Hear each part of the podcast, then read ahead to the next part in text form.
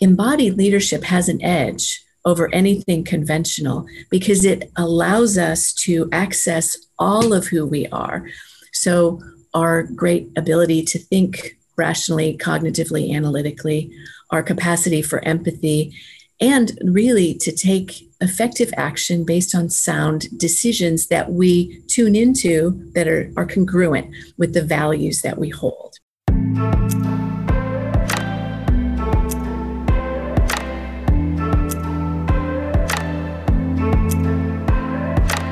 Welcome to Rise Leaders Radio.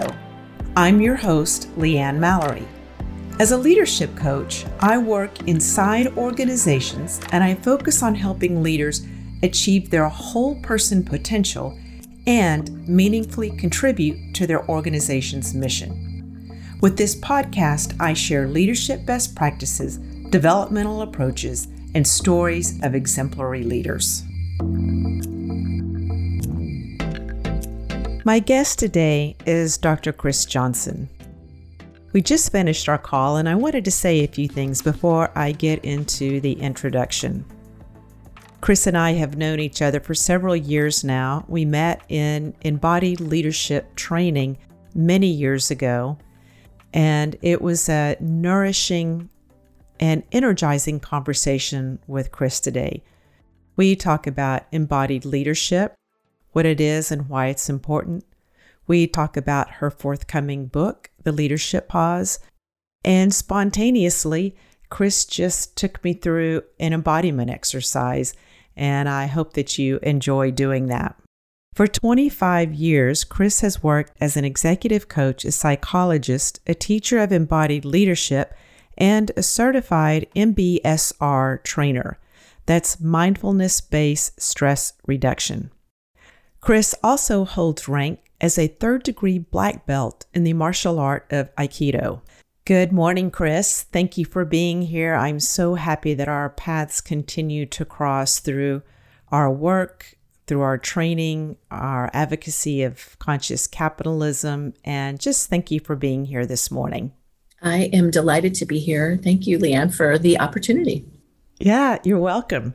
Let's start by talking about embodied leadership because I I noticed that when I was writing the intro on you that this may be the first time in my podcast that I'm talking about embodied leadership and I just want to be really clear about what we mean when we say that. And so can you help us out here? Yeah, I'll give it a go here. What's really clear from the world that we live in now, a VUCA world, so volatile, uncertain, complex, ambiguous, that term's been bandied about. What, what's really becoming clear is that the world is moving at a faster, accelerated pace, and that leaders today are finding themselves kind of flat footed sometimes in applying the old conventional leadership practices. And what uh, both you and I have trained in in embodied leadership is actually instead of starting kind of head down, cognitive, maybe dropping into some emotional intelligence, what you and I have been trained in is to consider the whole package, the whole body as a resource. And as Dr. Dan Siegel, an amazing psychiatrist who writes about these things, would say, how do we start to work from the bottom up versus the top down? So instead of cognition, EQ, we don't consider our bodies at all we start with the wisdom of the body, which most of us aren't trained in. So it requires a different kind of attention. Then we can tune into emotion, and then we can make great, more effective decisions when we're considering it all. So, so it's a way of using the wisdom that already lives within us that we're not accustomed to paying attention to, to inform feeling, relationships, decision making, and then the actions that we need to take. How's that? Does that sound right? Yeah. Yeah. And I, uh, you know, right there at the end, as you're talking about um, and the actions, what the outside world may see are the actions. So other people are kind of judging those actions and they're resonating or not yes. with how we're showing up. Yes. And so whether we are aware of the assessments that we're making of other people or not, we're always making those assessments and we're keying into things like is this person walking their talk? Do they feel congruent? When yes. I hear them speak about things like vision and values, and then I watch the actions that they take or how they treat other people, then I have an assessment of, you know, is there alignment there? Do they feel authentic? Oftentimes, I think that when we're uh, judging whether we think someone is authentic or not, we're really talking about embodied leadership. How does that sound? It sounds right. We're talking about embodied leadership and, as you said, the alignment, the congruence between what somebody espouses, what a leader says he or she believes in, and what they can actually take action on. So, as you and I know, um, the traditional, more rationalistic way of viewing leadership, it wouldn't consider the body at all. The body would be simply a transport vehicle to move from one meeting right. to another. And, you know, in those meetings, we'd be absorbing content as if that were all that were needed. The content's useful, especially in technical areas, right? But the capacity to take that content and relate it as a leader to delegate with teams, to uh, rally around the conversation, to get everybody's participation, that's more of an embodied skill. Traditionally, and I hate this term, I don't know what you think about it, but it was labeled as a soft skill. But to be attuned into the body is actually the primary skill.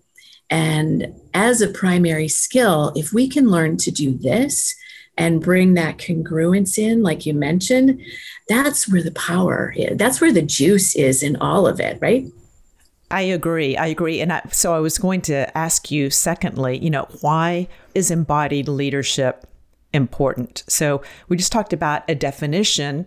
We're moving now into why we think it's important. And what I heard there is inspiring trust and confidence in the people that we lead or that we just work with. I think more and more in the world of distributed leadership that we do have formal leaders, but we're all needing to take initiative, take ownership, be committed.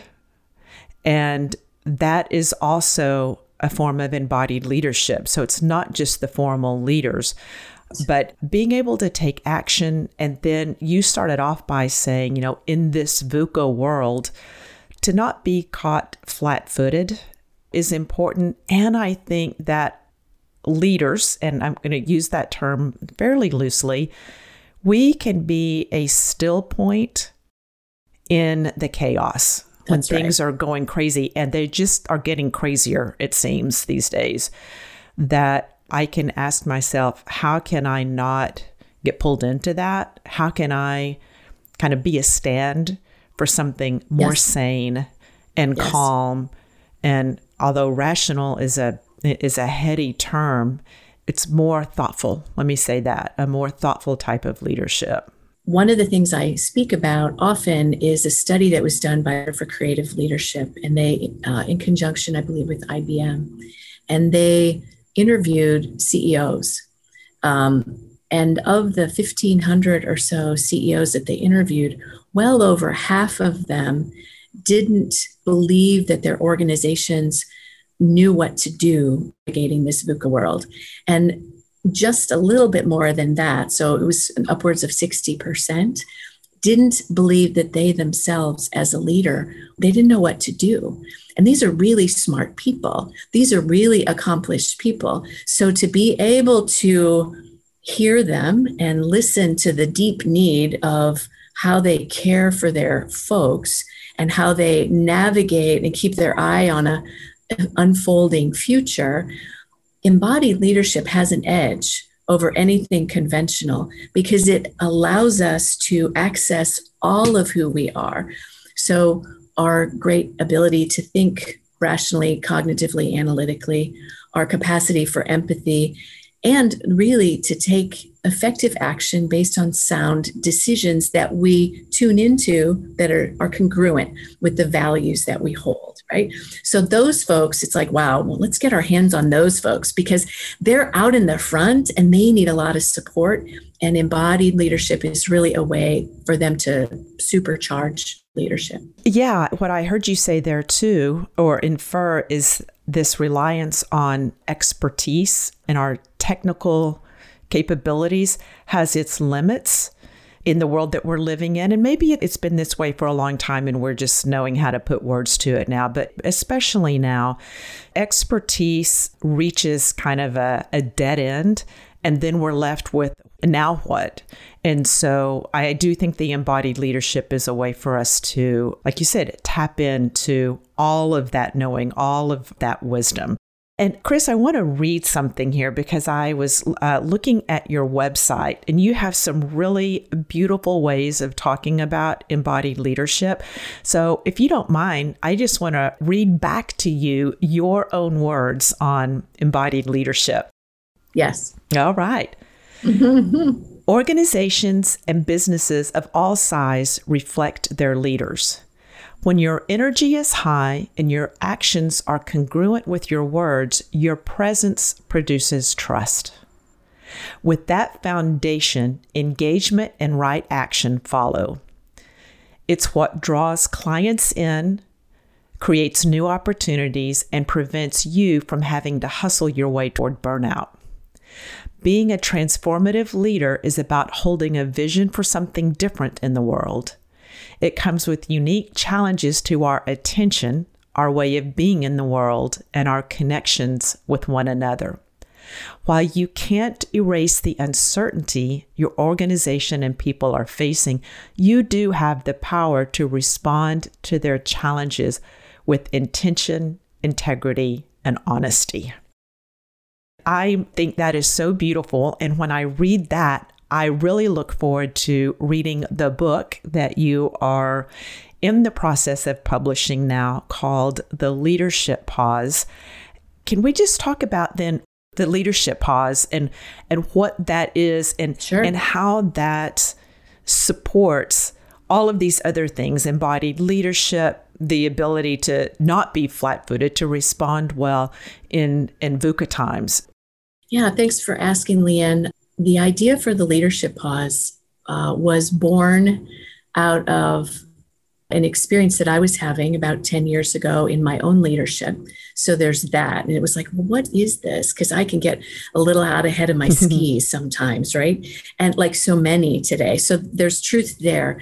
But in the years that have gone by and the work that I've done with leaders, and the way that the world is accelerating at a pace that's really hard to keep up with. And we know this, some of the research and technology, which we won't go into here, but it's just really hard to juggle everything. And as I have been working with and teaching leaders about how to bring a mindful attention to their daily lives, what became pretty apparent is that there's this one nodal point and it's the leadership pause. That's it. It's really simple, but you got to keep your eye on that ball because it'll dissipate right away, right? It's going to go away. So the way I define the leadership pause is really it's a committed action by a leader to deliberately practice pausing. And so there are different kinds of pause. There might be a momentary pause where I step back, take a breath, and in that breath, I can see and observe what's going on between you and I. I can feel into myself, like, oh, what's important? Am I congruent with my own values here? I can actually look at the broader horizon of work and, like, oh, this is what's going on in the world, and take all of that in kind of in a nanosecond. So, a pause could be that momentary, it could be a short pause to uh, create a deliberate practice of mindfulness. It could be a weekend pause. I know last year I was on a ski trip with some buddies of ours, and he's a big executive at a tech company. And he said, Chris, this is just the pause I needed to get away and recharge and renew my life. And those are the things that we often think that we don't have time for and we we oh, hit oh, that point of diminishing mm-hmm. returns because we think we don't have time to pick our head up I was just, as I was listening to you, thinking about a conversation that I was having with an executive yesterday that is having to make some tough decisions around workforce, workforce realignment, given the new realities of revenue or decreasing revenue. And yeah. then what happens in the environment that we're in, we're all, you know, like you and I right now, are on Zoom. The conversations that need to be had in this environment and how much more difficult it is when we can't really see each other and, and, and feel each other. So, people's tendency right now is to get more into the detail. Like they want more transparency at a lower level and get more detailed where more space feels like it's what's needed. So, reminding ourselves, taking that pause to say, what is the bigger commitment? What's the bigger vision? What is our mission here? And aligning back around that rather than getting sucked in to the details and all of those concerns that are very valid, but they don't get us unstuck. No, they don't. And if I could just add to this, what it sounds like when you say that, and I've seen this too, and actually I've felt it in myself at moments, is this sort of grappling for more certainty, as if the details will provide a certain handhold to help us get through the kind of craziness. And and then I fast forward to a trip that we took down the Royal Gorge on our honeymoon, and you know we're on a whitewater raft, and you got to have right. a handhold to hold on to those, you know, and you don't want to let go. And so there's a real human tendency like let me hold on and yet you know, if you're going through the rapids, it's not so bad. But then sometimes it's like, how do we relax and allow the space to support us? So, one of the things that's really important from an embodied learning and embodied leadership point of view is to remember that the space around us is a resource and a nourishment. And we don't tend to think about it that way. But if we can, and then loosen our grip allow a pause to interrupt our automatic flow, then there's a lot more here to buoy us up while we're navigating. What do you mean by space? So that space around us can be nourishing. What do you mean by that? Yeah, that's a great question. Um, I tend to look at a few elements of pause. So, one element of pause is being open, another is the pace Another is connection. I write about these in the book, but one is about space. And so if you and I look at the rooms that we're in right now, even though we're connected on Zoom, there's a lot more space in this room than there is stuff, right? And that space, while it sounds woo woo and out there, you know, the physicists among us would have a whole lot to say about what's in this space. Um, but there's a lot of room to allow our tensions to dissipate, there's a lot of room here to let all that go versus mm-hmm. holding it tight in our bodies. And I know you can see me on Zoom now, so I'm kind of like crunched up and constricted and you know anybody listening like go ahead crunch up and listen and like oh yeah that's a real fun place to operate from versus i'm going to take a big breath and pause allow all that stuff to go into the space and it helps us be more present so that's what i mean by space. Does absolutely. And I think with the awareness, with, you know, when we become an embodied leadership practitioner or a practitioner of the pause, whatever that is, we start noticing when we don't feel like we have space. So, like you said, that constriction, right. like if you're really contracted, when I was speaking with my client yesterday, I felt it in my body and I felt my own desire go into problem solving and will answer all the questions. And my whole uh-huh. physical uh-huh. posture started kind of curling in, like I was looking down. My breath was more shallow. So when I recognize that in myself, and of course, I can be of no service to my clients if I'm in that space too.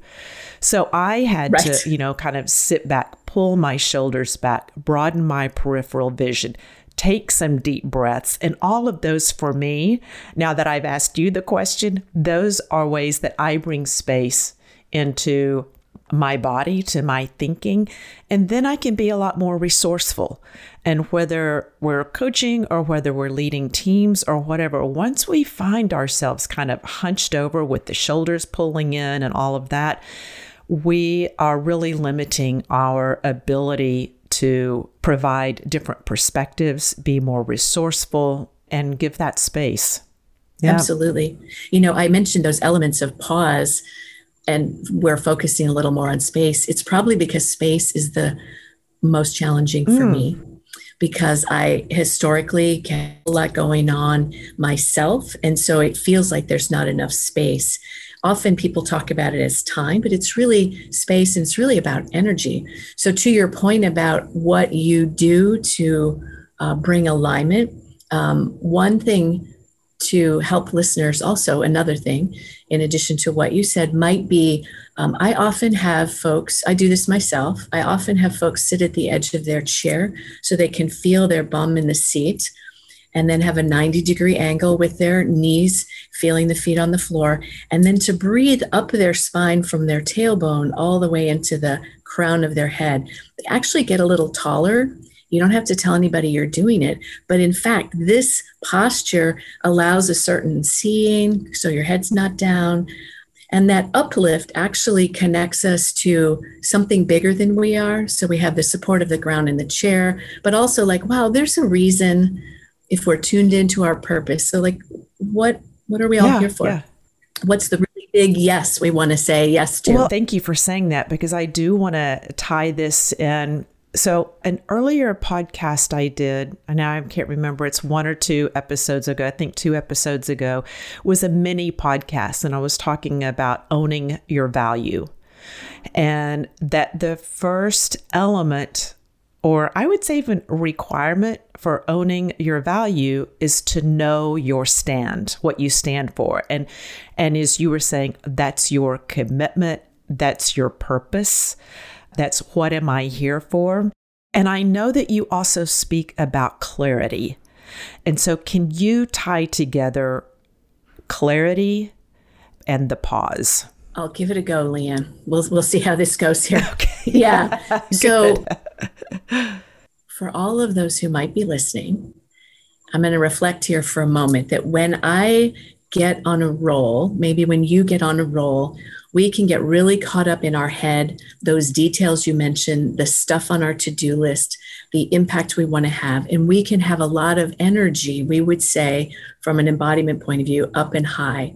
When there's a lot of chatter in the mind, this is where mindfulness also hmm. comes mm. in to help. When there's a lot of chatter, it's really difficult to be clear headed, clear eyed clear hearted about what's the most important, what's the most relevant action to take in this very, very moment. So, clarity, there's a, a quote by Lao Tzu about, you know, can you be patient enough to let the mud settle so that the right answer can arise?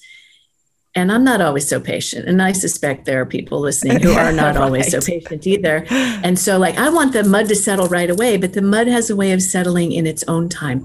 Our minds do too, if we intentionally create the space. And pausing, if we commit to it as a part of the leadership pause, I'm going to commit to pausing, can allow all of that mud to settle so that whatever shows up in this moment as the next right action is the one we see and can move toward. We know from a neurobiological point of view that when we are overly stressed, our cortisol goes up, our vision gets really narrow, we get very pointedly focused, as my husband likes to tell me. He's Chris, you're doing the pointedly focused thing again. I'm like, okay, so then I know I have to step back, take a breath, so that my literally my vision, you mentioned periphery earlier, that the peripheral vision can widen. That allows us to be more clear seeing, clear hearted, clear headed. Does that help? Mm-hmm. Absolutely. So we have this one set of situations in this VUCA world where we are talking about volatile, uncertain, complex, and ambiguous. And I've seen the antidote yeah. for complexity to be clarity, you know, like, and as you were talking about letting the mud settle, that's what that's like for me. It's like, can we, it's the world is going to be complex, but I think that we have a way of uh, interacting with the world that doesn't help. And that's when we are kind of thrashing about and reacting. So can we kind of just let that let that mud settle or the, settle your glitter in order for things to become more clear?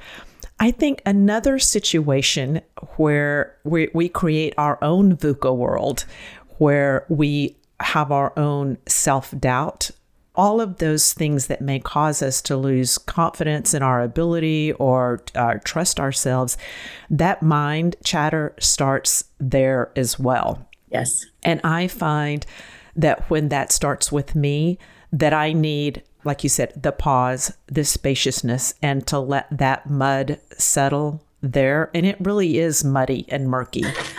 and I and I'm not going to do my best work. I can't take a stand for myself. I can't take a stand for what I think is good and right in that moment if all of that chatter is going on. So I see another benefit of the pause not just in the VUCA world out there, but the VUCA world that I, at least, create in my own mind. Well, and yeah, the the reality is it starts there. So there is there there is a real world that we live in, but the way that we have come to be in the world, uh, some of us would use the language the way we're shaped, the automatic reactions that we come with, we've learned those over time and they work until they don't work anymore. And that's when we bump up against the challenges of a VUCA world outside, but also the challenges of the VUCA world in here, just like you're saying. And pause can be immensely helpful for that. It sounds so simple, but when we invoke a pause, we literally shift our neurochemicals to downregulate and allow our physiological system to relax a little bit. So even like when I was holding on to the handholds on the raft down the Royal Gorge, down the river, um, there's a way in which even there we can uh, invite a little bit more pause and a little bit more ease, even if we have to hold on. However, if we're not conscious of it, it's not an option because nobody's shared this learning with us and we haven't practiced it. We'll just do what we normally do, which is just get into react mode, which we see a lot of today, right? I mean, it's our biology, but how do we work with it to align and flow more effectively? Yeah. I was having this vision of you in your raft with a death grip on That's those true. on those handholds, you know. And we do need to hold on, but there is a distinction between stabilizing and having a death grip on That's something right. where, like, we can't breathe, we don't think right, our head is down, we don't see what the next rapid is. Hopefully, your guide wasn't in that same handhold with, with the head No. down. I hope that they were looking forward at the next set of rapids and what what needed to be navigated there. Well, you know, in fact, he was. And what was really great is that we were we went through a number of uh, category four, and then we did a category five, and it was like, whoa, you're holding on. But what was great, his name was Joe. He was fabulous because he was calm. He knew the river. He knew that we all needed to have our helmets on, our gear on, have an oar in our hands, have a handhold. So he, we needed a guide that knew what he was doing, and then we could follow that. And it really does, to your point, make a difference of a, a handhold versus a death grip. Mhm. And we can apply that in not just on the river, but kind of on this river of life that that keeps going. And so, actually, one thing that might be curious for us to even try here, if you're game, would be to just bring our own attention to our hands right now. Mm, okay. Just bring your attention to your hands, and uh, I'll bring it to mine, and just uh, allow your hands to fall naturally. And then bring them into a fist, kind of a tight fist. And then just gradually, with an out breath, let them go. So that the fingers are pointed down toward the floor. I'm not sure what you're noticing. I'm curious. I can tell you what clients have said. Do you have anything here before I? Well, I I noticed that it wasn't just my fist that were tight, and I wasn't aware that it had moved up into my shoulders and into my jaw, and that I was holding my breath until I started relaxing and I could feel like my whole body relax. So it wasn't just my hands, it was everything, and I wasn't breathing. Pretty important to know, right? I mean, if we don't have that breath going, we actually have too much carbon dioxide, we get more anxious, etc. So the breathing is important. And what I've noticed in myself and with the clients I've worked with, with this very simple exercise, people do start to notice, oh, I didn't know I was holding my breath. I had no idea there was so much tension just in my hands alone and yeah. all the way up to my elbows and my shoulders. So it's helping people tune in to the physical sensations in the body, both inside and kind of the sensory uh, experiences we're having outside that bring us into the moment. And that moment of pause and awareness is really key for all leaders who are aspiring to lead in this VUCA world and be really present to the craziness, how to stay present to it and um, maybe even enjoy the ride. That sounds really radical these days. Uh, but even can we enjoy being alive, right? Yeah, it's a it's like a, an extreme sport in in a office setting or in a business setting, and you know maybe yes. if we reframed it that way, it would be a little more exciting and not not put us into survival mode. Mode. Yeah. Or that death yeah. grip. Or the mm-hmm. death grip. Or yeah. the death grip yeah. for sure. Yeah. I really appreciate this practice at the end. And I think it's something that we can even, like, if we want to practice space, I think one way to do that is just this activity that you just took us through, like, you know, holding and then relaxing and and feel that space that we didn't realize that we have around us, you know, That's feel right. that relaxation in that space. And I also appreciate, Chris, the descriptions that you've given of the pause and how it can be a breath, it can be a mindfulness practice, it can be a weekend where we don't work, you know, like say, really take a pause for the weekend and just do things that you love. It can be a ski trip, it can be a, a bigger vacation but it doesn't have to be something huge. I mean, it can be like pauses throughout the day. And I think those are really invigorating and bring about a lot of resourcefulness for us. I agree, all of that. And I guess I'll just put a fine point on it. The leadership pause is the deliberate, committed action to practice pausing in various okay. forms. Okay. So that you can begin to embody a different way of being that is responsive and not reactive. Because mm-hmm. that's where the juice, good decisions, aligned action really comes from. Okay, so I'm hearing that it's the deliberate commitment to doing it. It's not just uh, if I can remember throughout the day, it's how do I make this a habit? That's right. Good, good. I want to make sure that people, until your book comes out, have a way of getting in touch with you. And so I will link to your website. Terrific, thanks. You've shared with me also a link to an article that you wrote for Mindful Leader on the leadership pause.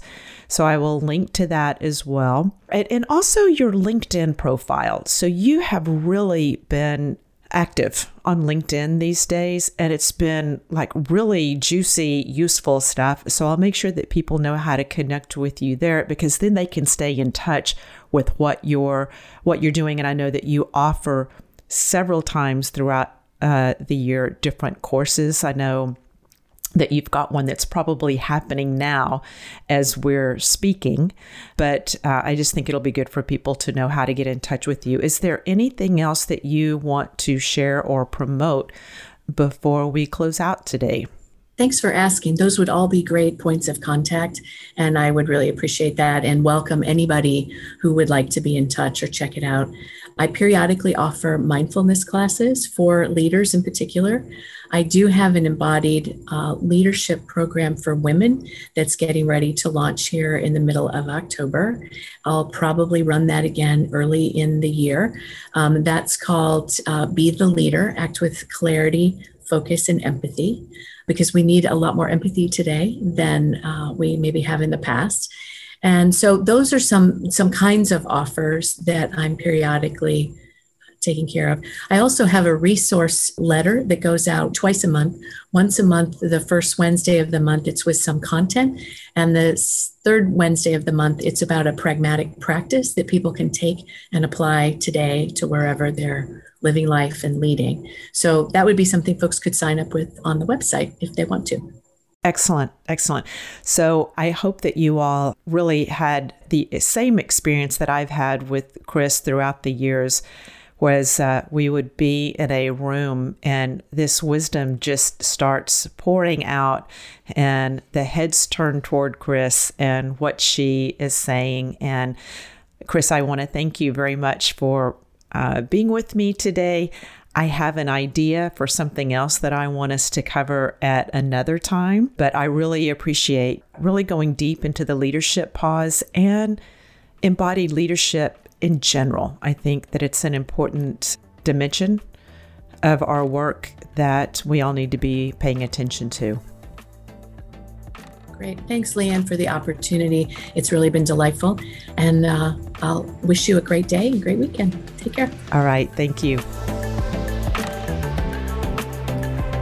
If you like what you heard today, subscribe to Rise Leaders Radio on your preferred podcast platform. Your ratings, reviews, and shares are also really appreciated.